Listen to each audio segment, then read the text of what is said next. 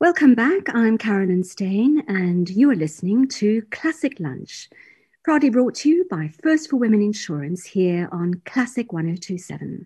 Now, South African author Vincent Pienaar has just released his latest novel, two years after his last one, Too Many Tsunamis, which was nominated for the Barry Ronge Fiction Prize. I was lucky enough to read the manuscript a few months ago, just before it was published. It's called Limerence, and I have to tell you, I absolutely loved it. And not only is it out on the shelves now, Vincent Pienaar himself is on the line to tell us more about it. Hello, thank you so much for joining us here on Classic Lunch this afternoon, Vincent Pienaar. Hi, Carolyn. It's an absolute pleasure to be with you. Vincent, I want to get one thing out of the way. How is Snowy? Snowy is fine. He's absolutely fine. He had uh, he had the biggest T-bone you've ever seen in in in your life, the bone. And I saw on Facebook. Vincent, first things first, what does this word limerence actually mean and what made you to decide to use it as the title for your book? The book was actually going to be called I Do Love Crazy, which I thought wasn't a bad title. And then I thought downhill from there it went was also quite nice. But then a friend of mine introduced me to the word limerence. I thought it was great. You know, limerence is about that absolutely glorious feeling that you get in the first moments of a relationship, normally requiring a reciprocal and so on. So, and this is a story of a guy and different women in his life. So I thought it was a perfect thing. Incidentally, mm-hmm. the word never gets explained in the book. So, I know, I know. I, I did have to look it up.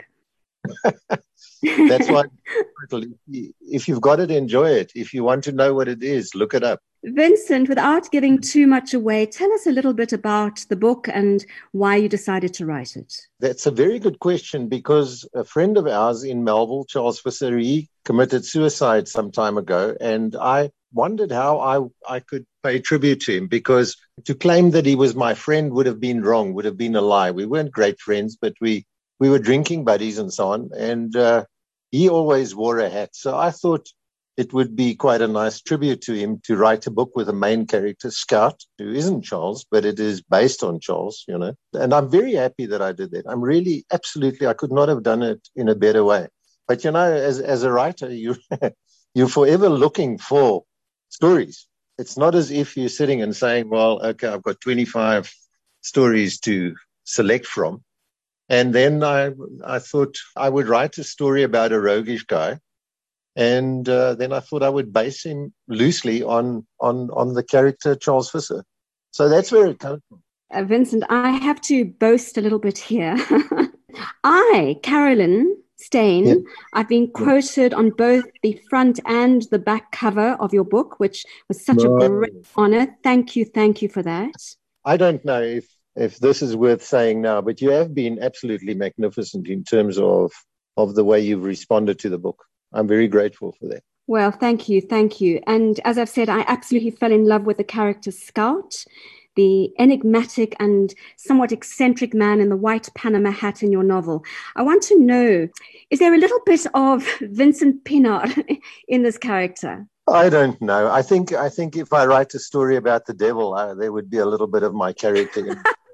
I guess you, you, know where where is the where does the end and where does the fiction start? I don't know. I, I really don't know. I, I, mm. I think that some of the characters, some of the ladies, there are characteristics of some of the ladies, you know, uh, in in the book. But no, mm-hmm. I, I I would like to think that I'm not that I'm not Scout. You know, in Too Many Tsunamis, the character Bert, I'm not Bert either. You know, so uh, no, I don't. I don't think I'm Scout. I do like him though. I do like him too. And here's a question. Many of us have been on the receiving end of a scam. I know I certainly have. Have you, Vincent, ever been on the receiving end of a scam like the one that Scout tries to pull off? Who's going to scam me, Carolyn? I mean, what are you going to steal? You're going to steal my 100 Rand because as we speak, I've got about 100 Rand in my pocket. Uh, you know, maybe maybe a car guard is going to tell me how we're going to get rich. I don't know. No, I, I don't often get, I'm not often the victim of a scam, no. No. Okay. Now, I mentioned that I fell in love with Scouts, but the question that I have to ask myself, and maybe you can help me here, whilst it's a story of what I suppose you would call a lovable, sweet talking cad or scoundrel, if you like. It's also mm. a story of love. How does one actually reconcile the two? Yes, I, that's obviously a very complex question, but I, I think that one of my favorite writers, John Irving, never has pure characters. They are not lovable, they are not perfect either way. They're not bad guys entirely, they're not good people entirely. I think that I try to do that. You know, I don't write characters who are perfect in every way or bad in every way.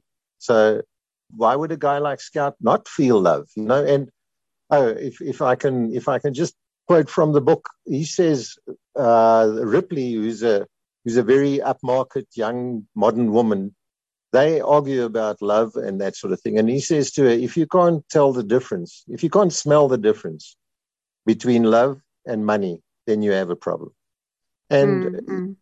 she accuses him of, of doing this for the money. And he says, no, he loved, he loved them. He loved them all.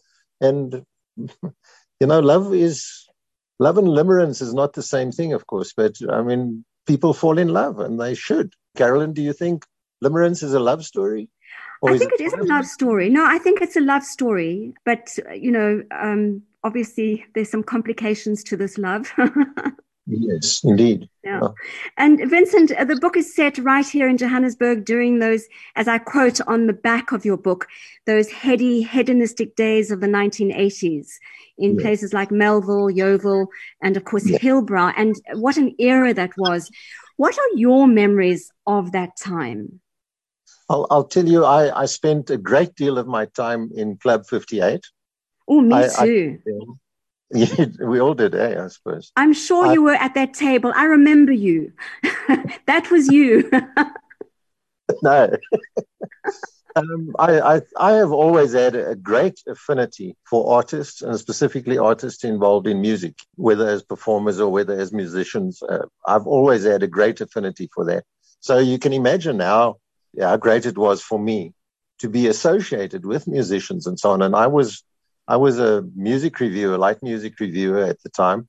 So I I went to all the different clubs and I met all these great people, you know. And I, I guess, look, if you you know better than I do the complexity of the people within that industry, how they always keep a smile on their face and the show must go on. But it's not an easy life. The life of a theater entertainer is not an easy life. So the, the music and the characters and the uh, events that, that happen in Limerence and in those days in Hillbrow and in After Dark in Pretoria was wonderful for me. It was absolutely mm. delightful. I drank too much tequila and, and all of that. and we all, you know, so.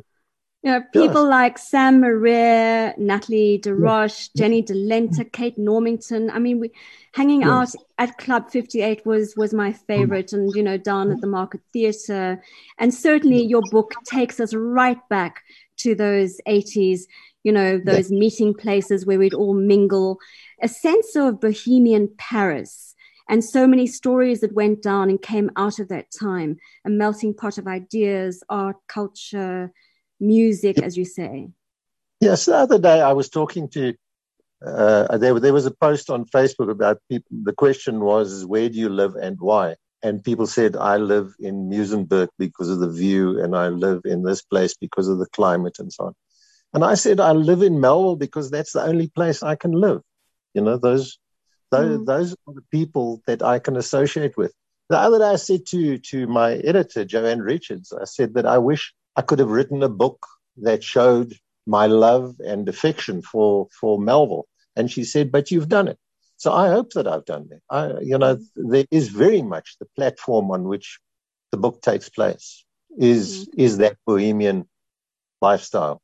Yeah, reading your manuscript, uh, which was such an honor, and now paging through the actual book with my own two paws last night brought back so many memories, and I couldn't help but think, Vincent, what a great film this would make your writing yep. really paints such a picture such a filmic element to it.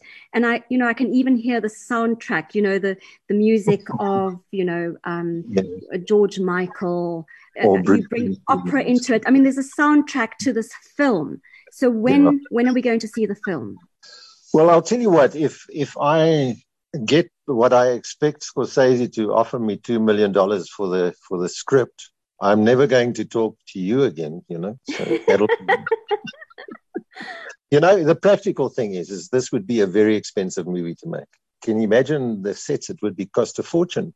Uh, the 70s, the 80s, the 90s, the 2000s, sure. they would all require different different sets and different setups. So it would yeah. have to it's not going to become a movie. Maybe, you know what I would love is I would love, and I, I, guess that segues me into this thing that I played around a lot, as you saw, with uh, point of view, first person and then third person and, and even That's second right, person. Yes. I played around a lot with that. And can you imagine? I would love an audio book where a man's voice does scout the first person sections and a woman's voice does the the third person sections. Wouldn't that mm-hmm. wouldn't that make a great audiobook of uh, you know audiobooks shouldn't really have two different narrators or or readers, but that that would be that would be a pleasure for me. I'm offering my services, Vincent. You're really welcome.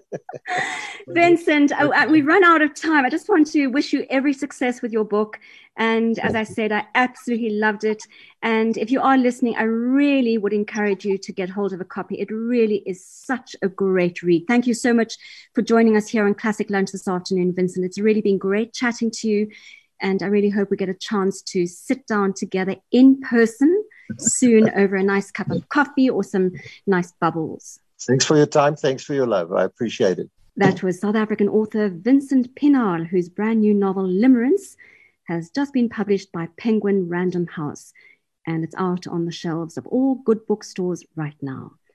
I'm Carolyn Steyn, and you're listening to Classic Lunch, proudly brought to you by First for Women Insurance, right here on Classic 1027.